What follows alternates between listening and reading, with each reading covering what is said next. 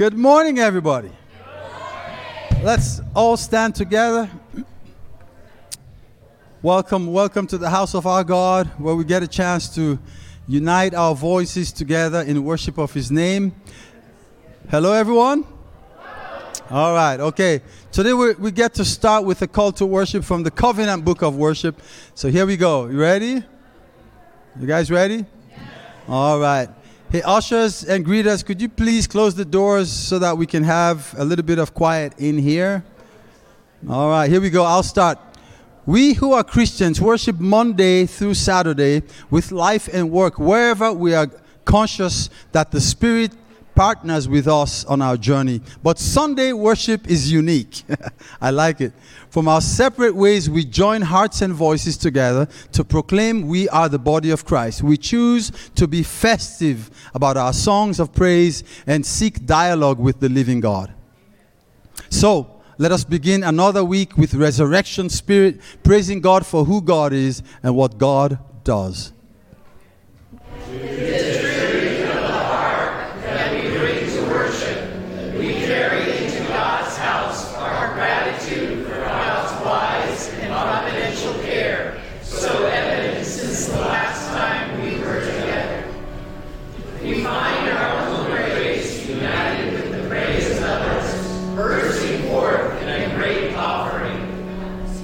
So, welcome to, to this time that belongs to God and give yourself to this public declaration of faith. Oh Lord, open our eyes, your turn. Goodness. Oh Lord, open our ears. Truth. Oh Lord, open our lips. That we may show forth your grace. Sisters and brothers, arise and lift up your hearts. Arise and lift up your voices. The living God, the living moving Spirit of God, has called us together in witness, in celebration, in struggle. Reach out toward each other, for our God reaches out toward us. Let us worship together. Come set your rule and reign in our hearts again. Increase in us, we pray. Unveil why we're made. Come set our hearts ablaze with hope, like wildfire in our very souls. Holy Spirit, come invade us now. Are your church. We need your power in us. We seek your kingdom first. We hunger and we thirst. Refuse to waste our lives for your our joy and prize. To see the captives' hearts released, the hurt, the sick, the poor at peace. We lay down our lives for heaven's call. We are your church. We pray, revive this earth. Here we go. Build your kingdom here. Let the darkness flee. Show your mighty hand. Heal our streets and land. Set your church on fire. Win this nation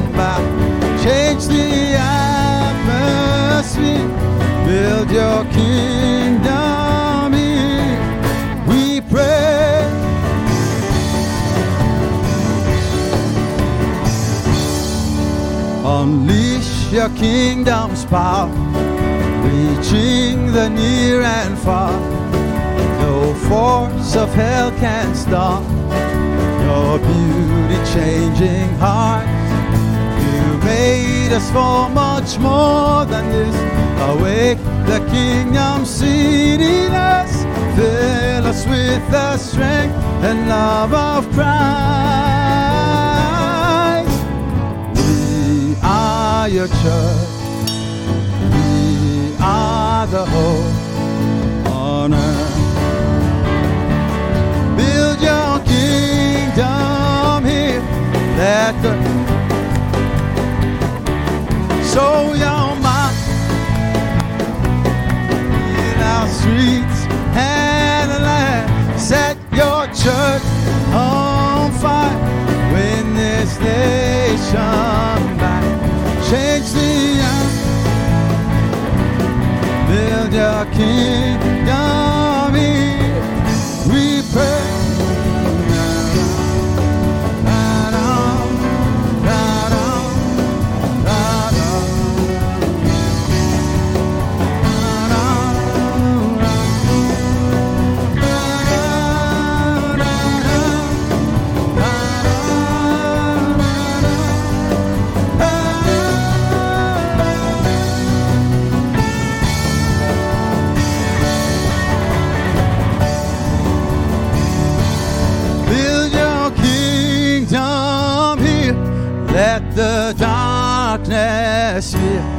Show your mighty hand. Heal our streets and come on, set your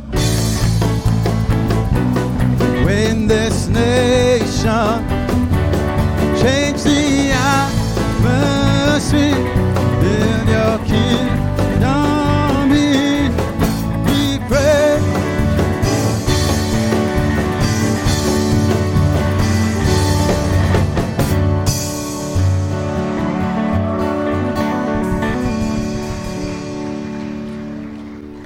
I had a, a little girl say to me, You want to set the church on fire?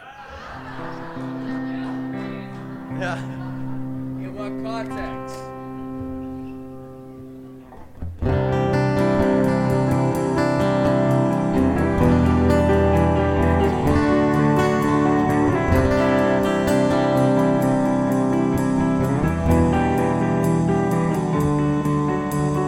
God of creation, there at the start, before the beginning of time.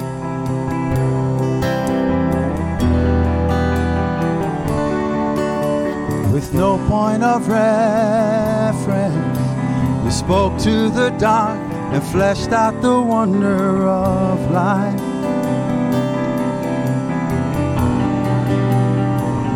And as you speak, a hundred billion galaxies are born in the vapor of your breath. The planets form. If the stars were made to worship, so will I. I can see your heart in everything you've made. Every burning star, a signal fire of grace. If creation sings your praises, so will I. Yeah.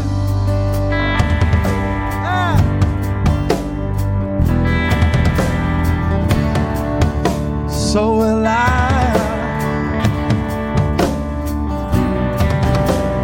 God of your promise, don't speak in vain, no syllable empty your voice. Ah, God.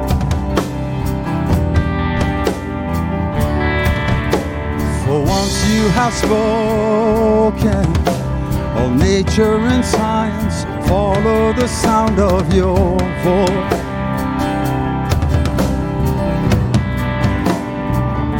And as you speak, a hundred billion creatures catch your breath,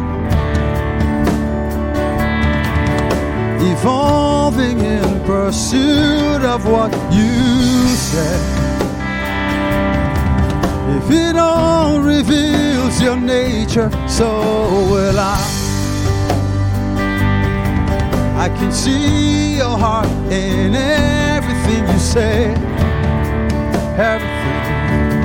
Every painted sky, a canvas of your grace. If creation still obeys you, so will I.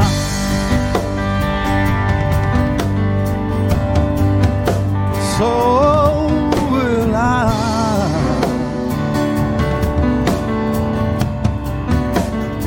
So will I.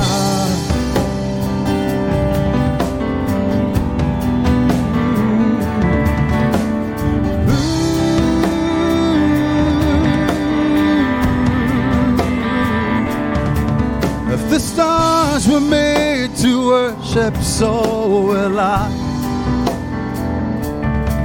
If the mountains bow in reverence, so will I. If the oceans roll your greatness, so will I. For if everything exists to lift you high, so will I. If the wind goes where you send it, so will I. If the rocks cry out in silence, so will I. The sum of all our praises still falls shy. Then we'll sing again a hundred billion times.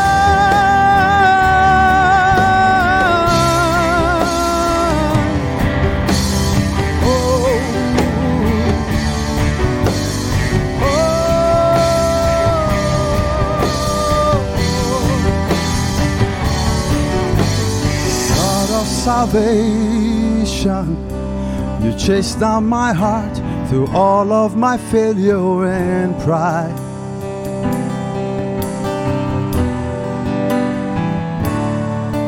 On a hill you created, the light of the world, abandoned the darkness to die.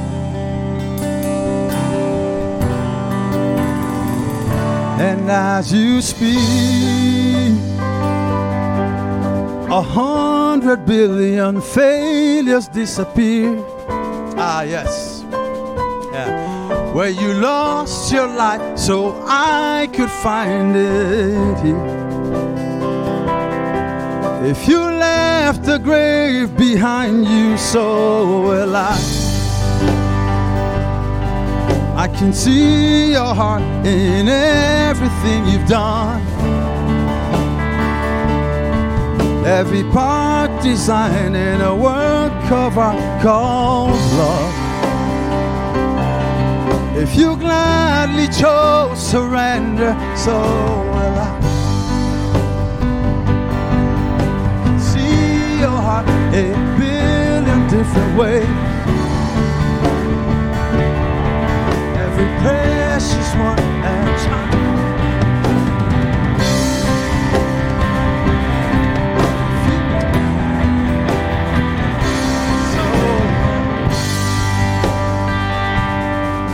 like you would again, hundred billion times. But what measure could amount to your deeds?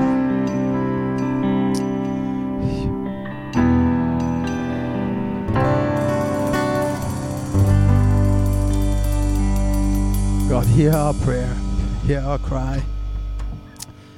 We'll be a little bit more like Jesus every day. Amen. You may be seated.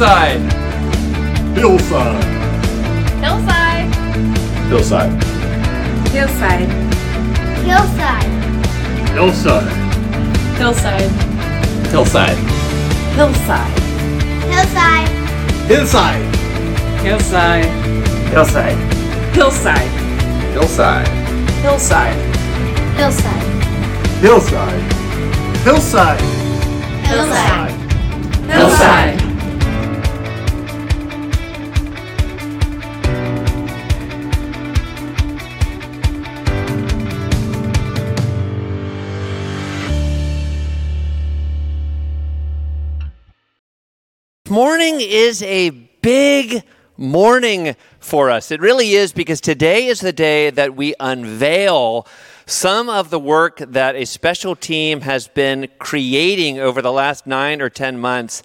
And I want to say, I am so thankful for all the work that this team has done. They have poured themselves into it. Yeah, absolutely.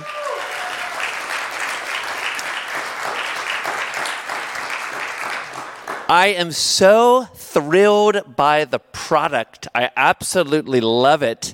And I am so excited about the promise that this is for Hillside in the future. I really am absolutely delighted, absolutely thankful to God. So excited for what it means for us. But I'm going to actually let them talk about it. So if two of the team members would come up, Keon Amelie and Jake Brooks, and if you would welcome them as they share about this moment. What is up? I am so excited about today, guys. Like, thank you so much for the um, that that intro and that uh, that just the energy that you're bringing. I um, I want to start by saying this. Dan has been leading the way on this entire project. Uh, he's been phenomenal. So give him a round of applause as well. Because this started out, do you remember Project 404 about 10 months ago? Yeah, this started out as that. I went to Pastor Jenny and I said, hey, I can write, can I write a couple emails? And God had other plans. He said, you know Dan came back and asked, hey, can you, can you do a little bit more and a little bit more? And this team grew and this team grew. And, uh, and it's what you see today. And I am so proud of the logo. I'm so proud of the Light Lounge uh, that the team has put together. But I want to say this.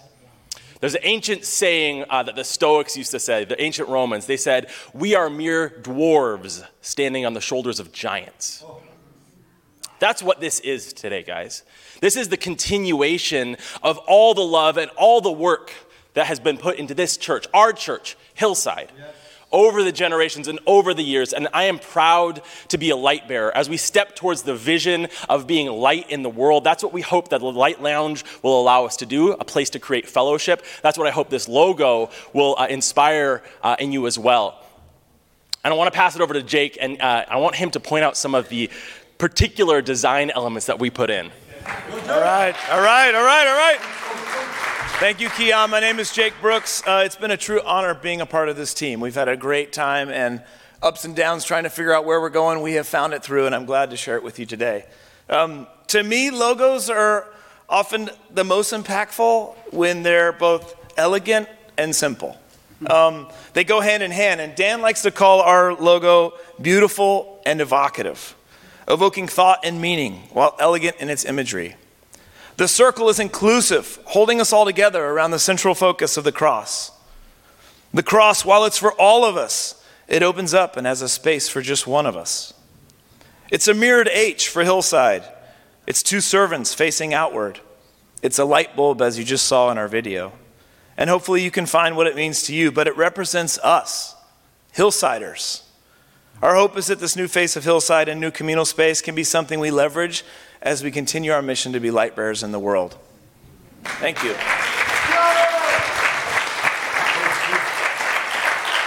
This wouldn't be complete if I didn't thank all the hands that took part in this from staff, Michelle Miller, Jariah Wagner, uh, from council. Every single hand on council has touched this.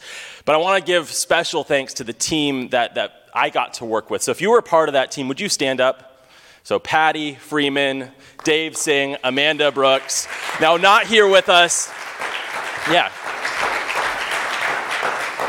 Not here with us today are a few from Peter Turi and Jenny Trees. Uh, Jariah was also a part of our team, but uh, Jariah, where are you? I don't think you stood up. Oh, you're way up there. He's already standing. So I want to say thank you to them. Um, without this, this wouldn't be possible.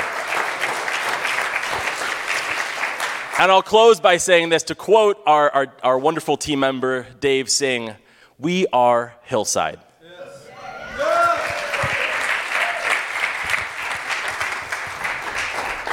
Thanks, guys. It was really, we had a lot of fun on this uh, committee.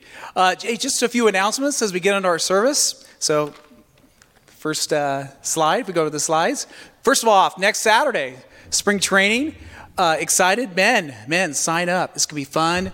Jack LaSalle and the team are just doing a great job setting up men's ministry opportunities for us, chances to get together and hang out. I'm, I'm already signed up. I think you should too. It'd be a lot of fun.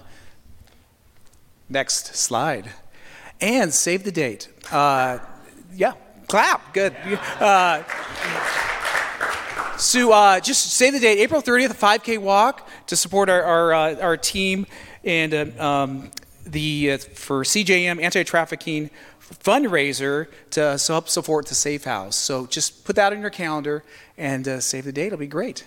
And then next, we are so excited. I am so excited about our upcoming all church community retreat and road trip. So that's our theme for this year. When we were talking on our team, trying to figure out what should our theme be, we had all these ideas, and then all of a sudden the, the, the words road trip came out. I go, that's it. That's exactly what we're doing. We're at a church. We're road tripping down to Mission Springs in Santa Cruz, California. And if you recall growing up, when you went on road trips, all the stories you still tell from when you were growing up and you're in the back seat going down to Disneyland or to the mountains. It's so exciting. And that's what we want to create stories for our congregation. And it's really, it's all about our journey together. And that's, that's just what we want to feel. Us as Hillside is so important for us to get together, especially post COVID. You know, we, is talking to Dan, I think this is one of the most important things we could do at any time. And when last uh, summer during Project 404 that Keon brought up, I looked at that and I go, yeah, maybe I should do something. And when I looked at the list, I saw Church Retreat and I realized, yeah, I have to do that. Because back in 1998, long time ago, when we had very small kids, Sharon and I came to this church, and we'd already decided this was going to be our church. But when we went to the All Church Retreat, that's when Hillside became our home. And that's what we want for everybody here. That that is our home. This is our our church, and uh, the whole weekend together spent with our journey together down in Mission Springs is wonderful. So, I'm going to invite you to do something that Dan never wants you to do. I want you to open up your phone, go to the church app, you know, and see if I can find mine. Whoops and then um, go to Church Center app and go to events. And actually, while you're on the phone, you can check out, you know, all your social media. You can say, "Oh, it's it's Jane Welledge's birthday. How about that?" Just on on social media, so everyone say hi to Jane Welledge. Um, so, uh, Hillside Covenant Church, go to events. If you click on events, you will see the All Church Community Retreat right there. Click on it, fill out the information send it in, and then you'll get an email back so you can do signups. So do it right now if you want. We'd love it. Jack LaSalle, you know what's also there is the men's spring breakfast. You can sign up for that at the same time, right, Jack? So just sign up. It's really important. It's also important for us to know how many people are coming. We have committed a certain number to Mission Springs, and we want to blow it out of the water. So come on, people, let's just do it together. So that's it for now. I just wanted to. Uh, Oh, uh, oh, just one other thing. I'm sorry, I forgot to ask. Say, if finances are a, tr- are a problem on attending the retreat, please let us know. We do have some funds set aside to make sure all people that want to go can go to the Church retreat. So please keep that in mind. So, that being said, let's go into right now our chance to give to this church, our home, Hillside Covenant. We have many ways to give your offerings. You could text them, which is amazing that you could text. I can't. I don't know how to do it. You could leave uh, you know, the old-fashioned way. Leave a check. We have. Uh, I think we have baskets in the back, or send things into the church office, um, or even go back to the app. You could use the app. So please pray with me as we pray for today's offerings as our church goes forward. Dear Father, deep breath. Thank you so much for this church we call Hillside. Thank you for the people who have been giving for generations to make this church what it is today. We thank you that we have the opportunity today to give a little bit of ourselves, a little of our tithes and offerings to support our ministries going forward. And Lord, we pray so much that we just bless those and multiply into your kingdom. In Christ's name, amen. Thank you very much. God bless our kids as they head out. God bless you guys.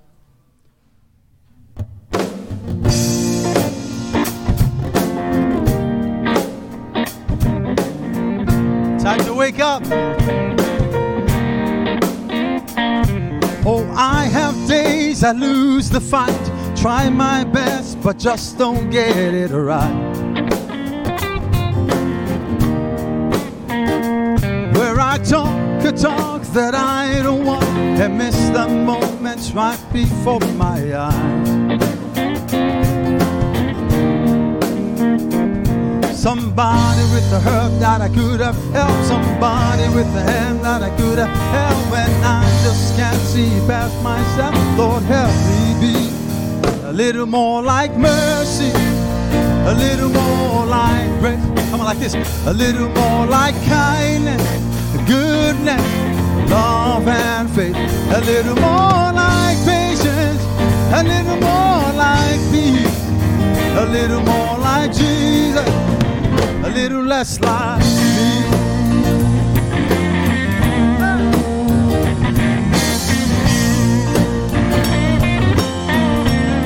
Second verse. Yeah, there's no denying I have changed. I've been saved from who I used to be. But even at my best, I must confess, I still need help to see the way you see. Like this right here. Somebody with the hurt that I could have helped. Somebody with the hand that I could have held. When I just can't see past myself, Lord, help me be a little more like mercy. Come on. A little more like grace. A little more like kindness, goodness, love, and faith. A little more like patience. A little more like peace. A little more like Jesus. A little less like me. Oh, to feed the beggar on the street. Oh, to be your hands and feet. Really give when I receive. Lord, help me be. I wanna put you first above all else. Love my neighbor and myself. In the moments no one sees, Lord help me be. Yeah. A little more like mercy, a little more like grace, a little more like kindness, goodness, love and faith. A little more like patience, a little more like peace, a little more like Jesus. Oh, a little less like me, a little more like living everything I breathe. A little more like Jesus, oh, a little less like me, a little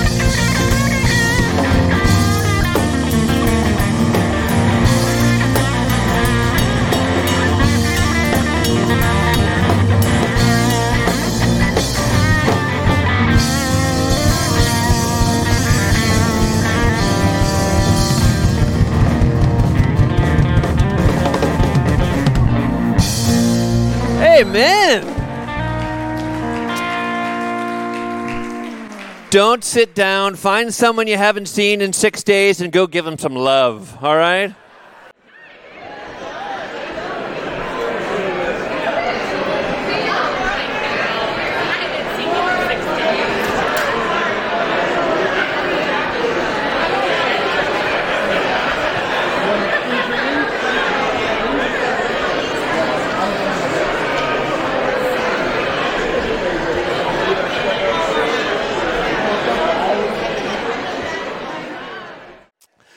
Well, as you know, the, the headlines have been quite grim recently, as everyone knows. But recently, there was one inspiring story, one bright beam in an otherwise gray landscape. The week before last, explorers aboard this research ship in an expedition called Endurance 2 actually located Ernest Shackleton's lost ship. Did you hear that? So cool.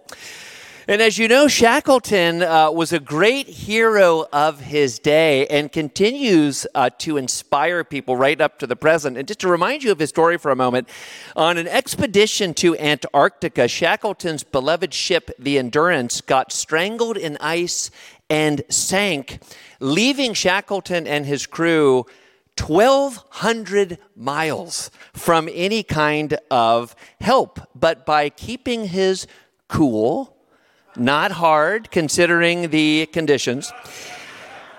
And through, sorry, and uh, through exquisite leadership, the more important factor, he managed to get all 28 members of his crew back to safety and preserving those lives was such an inspiring feat. Well, if not quite up to that level, finding Shackleton's lost ship was also an astonishing feat. It required, get this, venturing into the wild Weddell Sea, one of the stormiest places on the planet, cutting through ice one meter thick, and then deploying underwater drones to scan 150 square miles of seafloor, 10,000 feet below and they pulled it off. Absolutely amazing, wildly complex and difficult mission. And in fact, the same group led by maritime archaeologist John Shears, wouldn't you like to have that on your business card? Maritime archaeologist. Anyway, same group tried and failed three years before, but this time they did it. They succeeded and they beamed pictures from the ship around the world when the world needed a lift. This one especially delighted people. If you look closely, you'll see somebody at the bow of the ship, and the headline of the story that went with this picture was The new captain of the Endurance wreck is an anemone. And there he is, right there. Now, I love anything to do with Ernest Shackleton. I love anything to do with exploration more broadly. But what particularly pinged my brain when I read this story was a quote by Shears, again, the expedition commander, because it underscores the big idea of this Lenten series that we're in, that we began two weeks ago, called Strange Grace from 2 Timothy chapter 2. And in his release statement, Shears said this We have made polar history with the discovery of the endurance. And then get this successfully completed the world's most challenging shipwreck search. Now, John Shears has a lot of achievements. In fact, I learned this week that he's already been awarded the Polar Medal from the Queen for outstanding achievements in polar research. But I think it's safe to say that this will prove to be his crowning achievement. And that will, of course, partly be because it was so difficult, because it required so much endurance to pull off. And if locating Shackleton's lost ship had been easy, requiring only meager effort, then of course the emotional payoff would have been similarly meager. But because it was so difficult, pulling people together from all sorts of different uh, avenues in the most arduous conditions, finding the endurance will certainly become the crown jewel of his life. And for me, that's nautical confirmation of the big idea of the Strange Grace series. Our lives are not made up of the mountains we dodge, they are made up of the mountains we dash up. And our lives are not made up by the giants we shy away from but from the giants we slay. Not the shallow water that we splash around in, but the deep water. We dive into looking for historic ships. And that's why God's call on every one of us, his beloved children, to exhibit soldierly faith, to go to the call wall for what he's called us to do is the grace that it is. Strange grace, to be sure, but grace nonetheless. And in putting his arm around us like he does, and entrusting us with royal responsibility in the world that he has been remaking since the very first Easter, and then calling us to stick to it with joyful grit, all the while giving us the power of his own person to do it. You know what he's doing? He is giving us an exquisite gift. He's giving us, he's positioning us for our best lives. That's what strange grace is. This morning, we steam ahead in our series. And I said that 2 Timothy chapter 2 is full of shoulder shaking challenges. This morning's passage is no exception. But again, underneath it is an ocean of opportunity. Let's read it. In fact, let's have Tom Gillis read it. And while Tom's coming up here, Tom, I want to personally thank you for speaking at Riptide, our junior high group, last Thursday. Andrew was really struck by your talk, and he talked to me about it that night. So thanks for loving our middle school kids. You appreciate Tom? Yeah. Awesome. Thank you. You had me at mountain. I was I was like that was it. So 2 Timothy 2:14 goes something like this. Uh, remind the remind them of these things and charge them before God not to quarrel about words which do no good but only ruins the hearers. Do your best to present yourself to God as one approved, a worker who has no need to be ashamed, rightfully handling the word of truth. But avoid irrelevant babble, for it will lead people into more and more ungodliness, and their talk will spread like gangrene. Among them, Hymenaeus and Philetus, who have swerved. I practice those words all the time, but in my head, I could just kept saying Jaime and Phil instead of doing it. Just FYI, just to get real. Like, anyways, uh, who have swerved from the truth, saying that the resurrection had already happened. They are upsetting the faith of some. But God's firm foundation stands bearing this seal. The Lord knows those who are his, and let everyone who names the name of the Lord depart from iniquity. But let me just read this verse. Everyone who confesses the name of the Lord must turn away from wickedness. Thank you. There are a lot of ways to break down this passage, but I think the simplest one is to read it as an answer to this question What does soldierly faith invite? Meaning, over and above going to the wall for the calls that God has placed on our lives, what does sudden, soldierly faith ask of us? And I think our passage gives us four answers. Here's the first one. First, soldierly faith invites the avoidance of small fish fights. Listen to verse 14 again. Remind them of these things and charge them before God not to quarrel about words, which does no good, but only ruins the hearers. When Paul wants to underscore a point, he often uses this charge language. And by using it here, he is signaling to Timothy that he's telling him, and he's telling us today, that this bit of instruction is not something to run by. It is really important. He's saying, as the people of God, who are eager to exhibit soldierly faith and to enjoy the strange grace that comes with it, we need to ditch petty disputes. And in the last phrase of the verse, he gives the reason. Listen to this quarreling over words or titanic fights over ultimately trivial matters ruins the people involved. Now, it's hard to know what trivial matters the believers in Timothy's community were squabbling over. You know, was it, we wonder, theological hair splitting? Uh, was it over who would control some aspect of community life? We don't really know the particulars, but we don't have to because we recognize the problem, don't we? Well, how do we avoid ruinous rows in our homes, in our workplaces, in our church? When we are working together shoulder to shoulder to bear light in the world. To start with, we can employ the wisdom of Proverbs. Listen to Proverbs 15:1, one of the most powerful, life-saving, and easy to apply passages in the entire book. It goes this way: A soft answer turns away wrath, but a harsh word stirs up anger. Many of our silly but destructive conflicts can be skirted simply by doing this responding to a harsh word with a gentle one.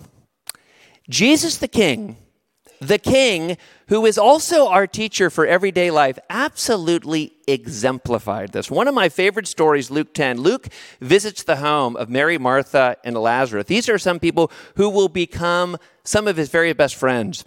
And once he gets going, Mary is so captivated by Jesus that she just chucks her apron and she plants herself at Jesus' feet simply to soak in his goodness and his wisdom. Well, this hacks off Mary's sister, Martha, who feels like she's got to pick up the slack on the serving, and she's mad about it.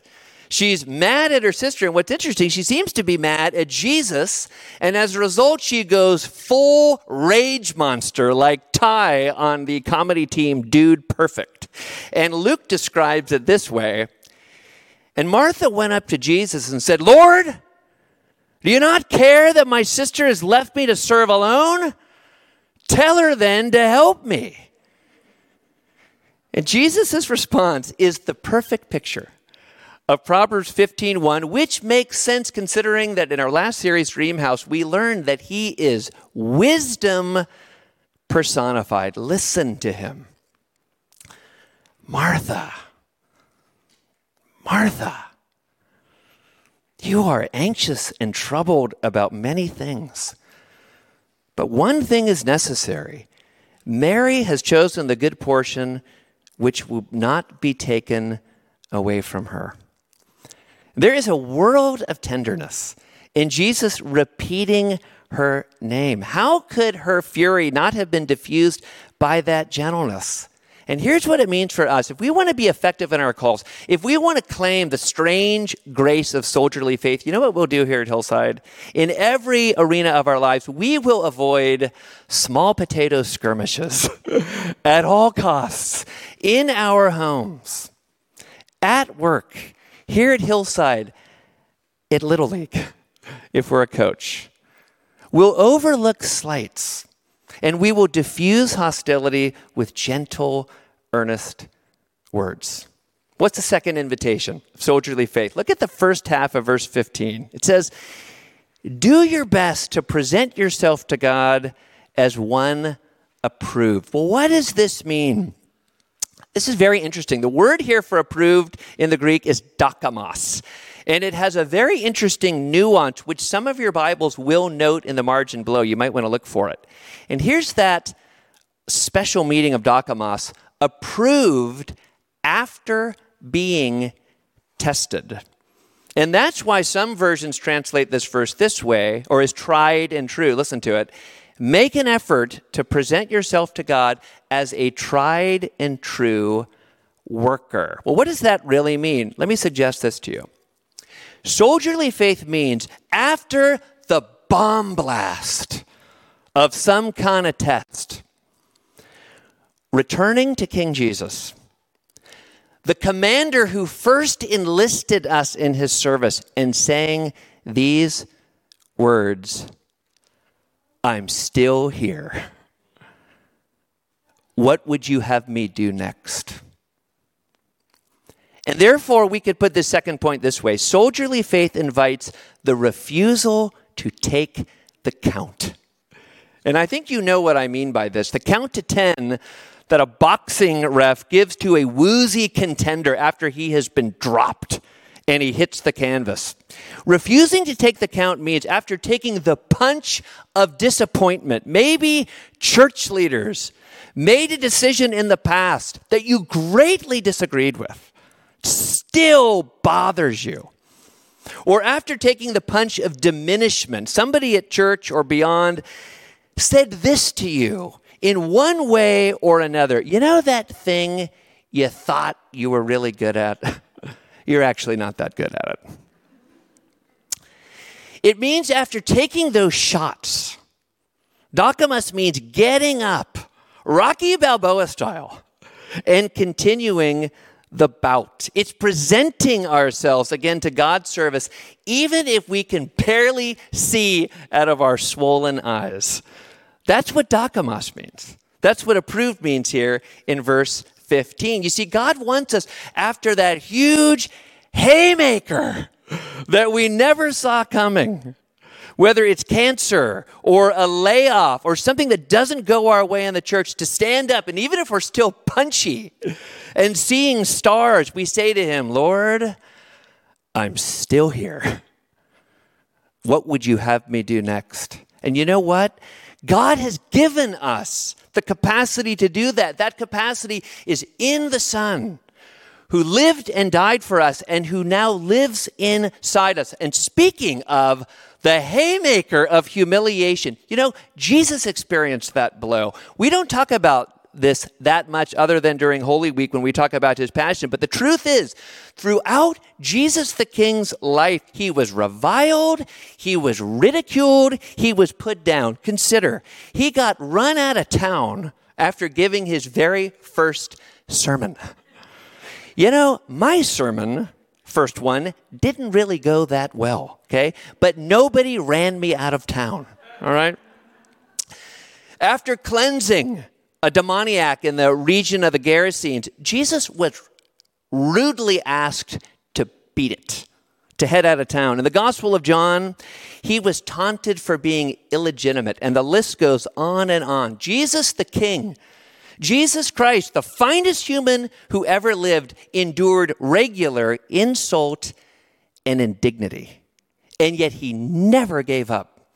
He never let one of those jabs keep him from his job, a job that he went to the wall for. And that means that we too, who have been fused to him by belief and baptism, we can too. And Jesus could do this because he knew who he was. He was the eternally begotten and eternally beloved Son of God. And similarly, we can show soldierly faith in times when we are treated with contempt because we know who we are the fully accepted, fully adored children of the one true God.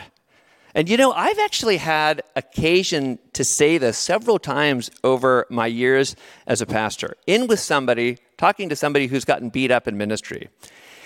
And I've said this, I'm going to get this straight. You're telling me you've been shamed for doing what God has called you to do. You're saying that on top of the injury of hard work, you poured yourself into that, on top of that injury, you've suffered insult. Congratulations. And I mean it. Congratulations, because you know what you are experiencing right now? You are sharing in the dishonor of Jesus himself. And paradoxically, there is no greater honor than sharing in the dishonor of Jesus himself, the most honorable man who ever lived. 1 Peter 4:14 If you are insulted for the name of Christ, you are blessed. Because the Spirit of glory and of God rests on you.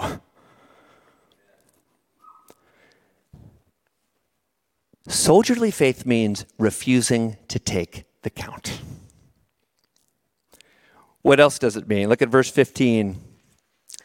Do your best to present yourself to God as one approved a worker who has no need to be ashamed, rightly handling the word of truth. That last phrase is very, very interesting. Last phrase is one word in the original language, and it means to make straight. And the imagery associated with it is that of cutting a path through a forest so that a traveler can reach her destination efficiently. So, for Timothy to rightly handle the word of truth, or more literally, to make straight the word of truth, means teaching about Jesus in such a way that his listeners can walk a straight path of understanding. Well, teaching was Timothy's calling, but it's not everyone's. So we might want to ask, what could making straight mean more broadly? I want to suggest this to you. Making straight here means doing anything in the church, no matter how basic, no matter how celebrated or uncelebrated, that makes people's path to Jesus a little more direct. And so here's the third invitation of soldierly faith it's devotion to ministries of path straightening. And let's circle back for a moment to the beginning of the service. You know, a ministry of path straightening is precisely what this team has been up to. And I want to explain just like the rest of us, they are bought into our mission to be light in the world. And they understand that to accomplish that mission, it means this necessarily, it means shaping more and more people into light bearers, people who burn to share the goodness of Jesus in the world.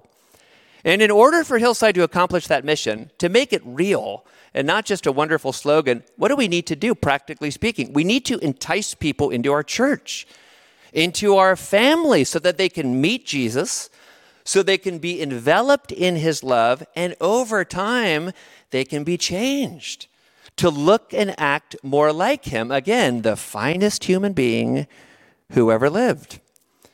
Well, those team members looked at our trusty logo and then they asked themselves this question I wonder, I wonder if an updated logo would, even in a small way, straighten the path for people to come into our church and discover Jesus. And then that question led to another question. I wonder if just creating more beautiful places to sit and connect for more people to make friends in our church and to discover Jesus, maybe, maybe that would straighten the path. You see, this whole branding and beautification project, of which this morning is just phase one, is a perfect example of soldierly faith and path straightening in particular. Well, that might lead the rest of us to ask what can we do to help straighten the path? To help people into our church and discover Jesus? Or maybe we could put it this way How can we live the spirit of Shackleton and help spiritually marooned people find the safe harbor of Jesus? You know what I'll say? So many of us are already doing it. Bravo. Listen to this. Some hillsiders are straightening the path by pulling weeds around the church campus. Do you know that?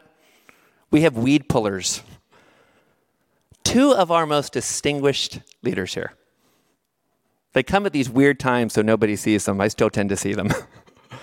Pulling weeds to beautify the place. Others are straightening the path by making the sound mix really solid so that people watching from home have a nice blend. That's Patrick right there in the back who does that.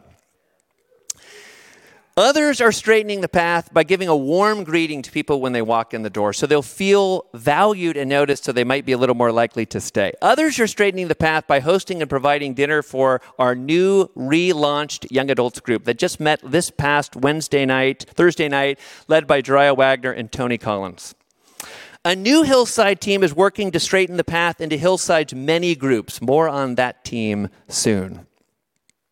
Some Hillsiders who can't come to church are straightening the path by continuing to pray and continuing to give to Hillside. And if that's you and you're watching right now, I want to say to you, thank you for your path straightening ministry uh, in remote form. Thank you. Soldierly faith invites devotion to the ministry of path straightening. Let me give you one more invitation, and it's this, and I think it's my favorite deep breath confidence that Jesus, that the Jesus Foundation will never falter. Listen to verse 19. It says, But God's firm foundation stands, bearing this seal The Lord knows those who are his, and let everyone who names the name of the Lord depart from iniquity. And in these verses, Paul does something really surprising, not obvious with just a cursory read. After calling on Timothy to be on guard against all kinds of resurrection denying or resurrection obscuring spiritualities, of which there are a million still floating around. After he does that, he references the crazy story of Korah's rebellion in Numbers 16. That's where those two quotes come.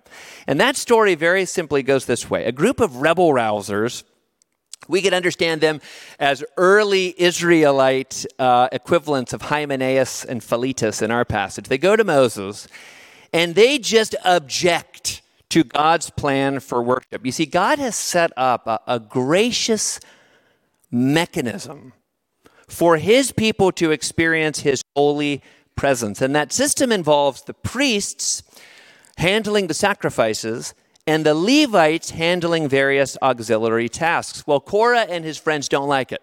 They don't like it at all. They're Levites, and they don't approve of what they see as their support role in God's plan, so they revolt. And in reality, this is a small fish fight because they're Levites. They have a really impressive and important role, but it's not enough. Fast forward to the climax the ground opens up below them, and in judgment, they disappear into the abyss. And the story makes a simple point, and it's this people who are just hell bent against God's good plans for his people, for his world, and particularly for the poor and the weak and the oppressed of this world, those people, they just have no future. And so, what's Paul's point in, in referencing it here in 2 Timothy? It's actually wildly encouraging. He's saying in his son's life, death, and resurrection, God has founded a kingdom, one of love and peace and abundance beyond anything we could imagine, one that has been growing and growing ever since the first Easter, and it can't be foiled.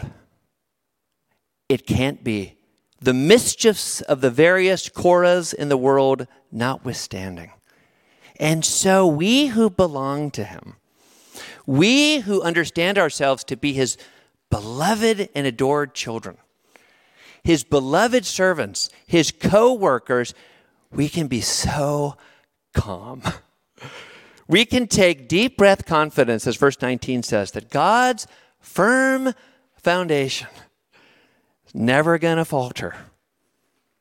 And we can carry through with what God has called us to do, absolutely certain our effort is not wasted, our work is not futile, our hope is not in vain. Four invitations of soldierly faith. I don't want you to remember them all. I want you to just remember one one that you can carry around in your pocket this week. So let's close our eyes and let's land with another short prayer practice that's been our, our Lenten series tradition. Let's close your eyes. Review these four invitations. And as I do, here's what I would like for you to do I want you to be sensitive to the Holy Spirit, who is inside you if you know Jesus and among us all. And as I read these, I want you to be attentive to God's Spirit. What, what might He be saying to you? And is there one of these things where He's saying, That's the one, dear child? That's the one I want you to zero in this week. That's the one I want you to pocket. All right?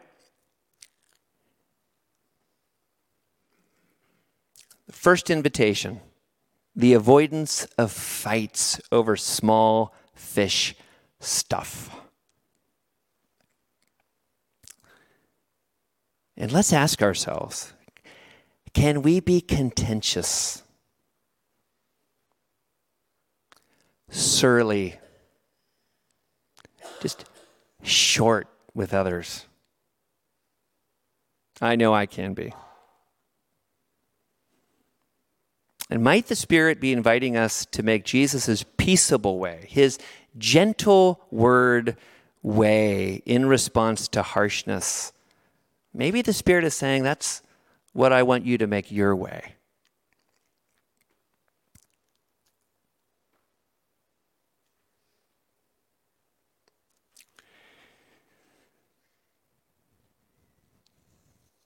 The second is the refusal to take the count. Instead of hanging up our ministry gloves after that devastating right hook of disappointment, or that crushing left cross of diminishment, we stand up and we say to our divine trainer, I'm still here at your service, ready for the next round. Is that what God's Spirit is saying?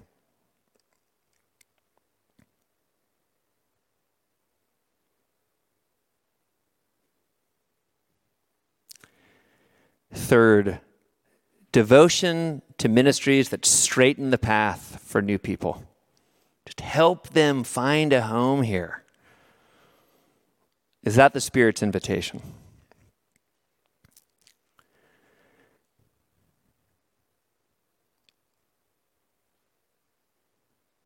And then, fourth and finally, deep breath confidence that the King Jesus Foundation will never falter.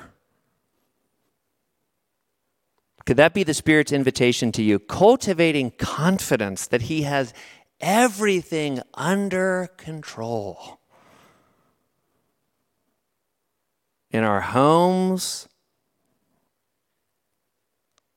our church, our world. This is the soldierly faith invitation I know God's Spirit wants me to focus on because I can get so stirred up about the challenge of being the church right now. There's never a reason to be stirred up. I need to remember God's building with Jesus as the cornerstone is never going to buckle. New creation is coming. Nothing can stop it. The Lord knows who are His.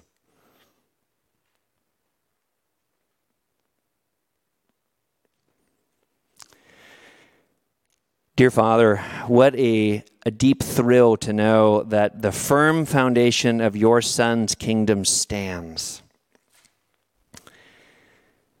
And it means that we today can give you our full selves in love, relationship, soldierly service this Lenten season and beyond. And Father, right now, as your children, as your agents, as your ambassadors, ready for a new week of service, we thank you for everything that will happen in the week ahead. The joyful events, as well as those that we won't perceive as joyful in the moment, but which we now understand will be golden opportunities for dokimos, showing ourselves because of the power you provide to be your tried and true workers, as well as your beloved sons and daughters, named to the greatest of all inheritances. We pray this in Christ's name. Amen.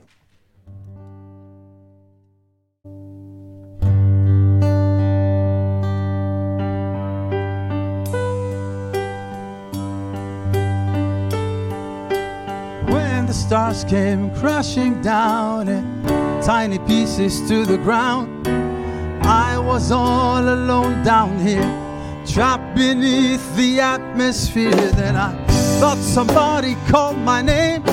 I spun around and caught a flame. I gave it to a God I didn't know.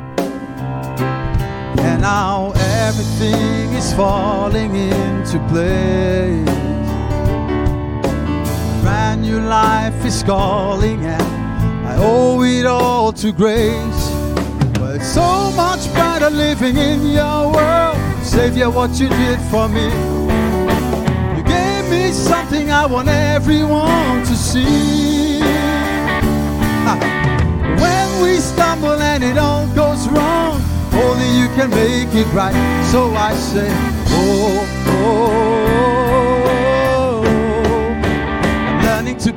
The light.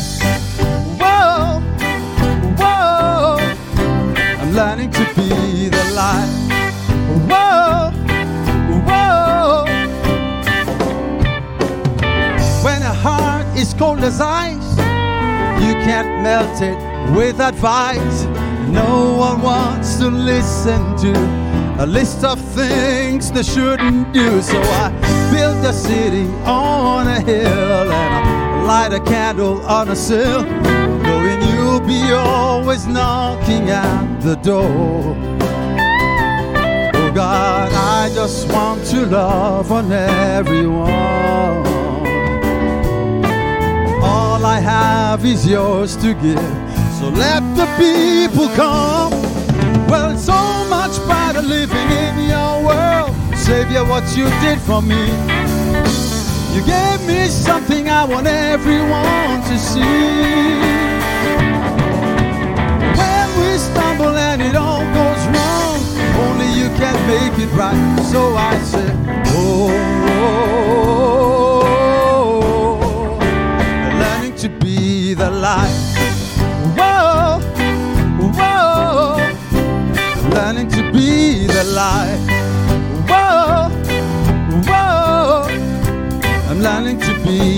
Light that makes the shadows hide, the light that breaks the curse of pride, the light that takes the weary in its arms. When it all came crashing down, there was only darkness all around. But in the distance, I could see a flame. Play, Remy.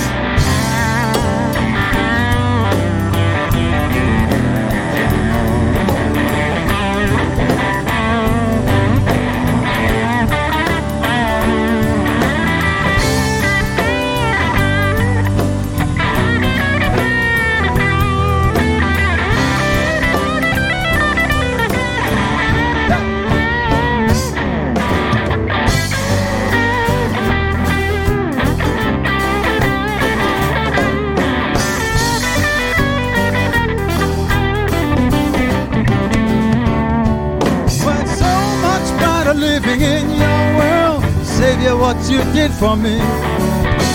You gave me something I want everyone, I mean everyone to see. When we stumble and it all goes wrong, only you can make it right. So I said, oh, oh, oh watch me, planning to be the light. Whoa, whoa, learning to be the light. Learning to be the light. Just a church. Whoa, yeah, learning to be the light. Whoa, learning to be the. Come on, say. Whoa, yeah, whoa, learning to be the light. Whoa. learning to be the light.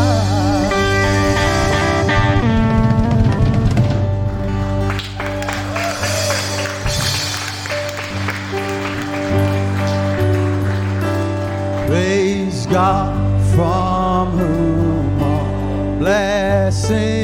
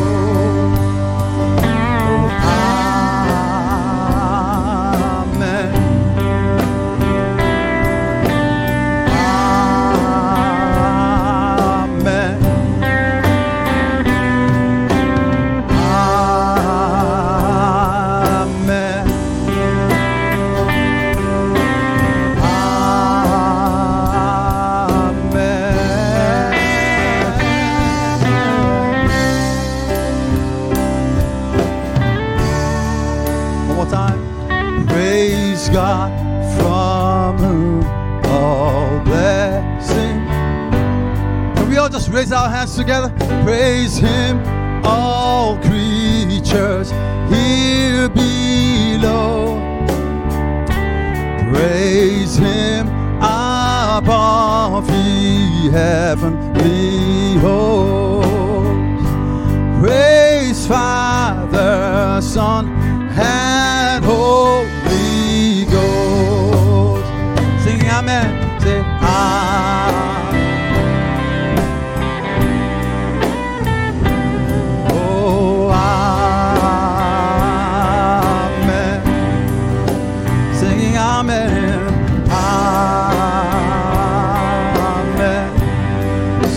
let it be God. Oh, Amen. Singing Amen. Amen. Amen. God bless you and keep you. Cause his face to shine upon you today. Just a reminder that our prayer team is up front. If you need prayer this morning, you want to stop by and um, ask for prayer, they're willing and ready to pray with you this morning. God bless you as you go. Have a wonderful week walking in the light and being a light in the world. God bless you as you go.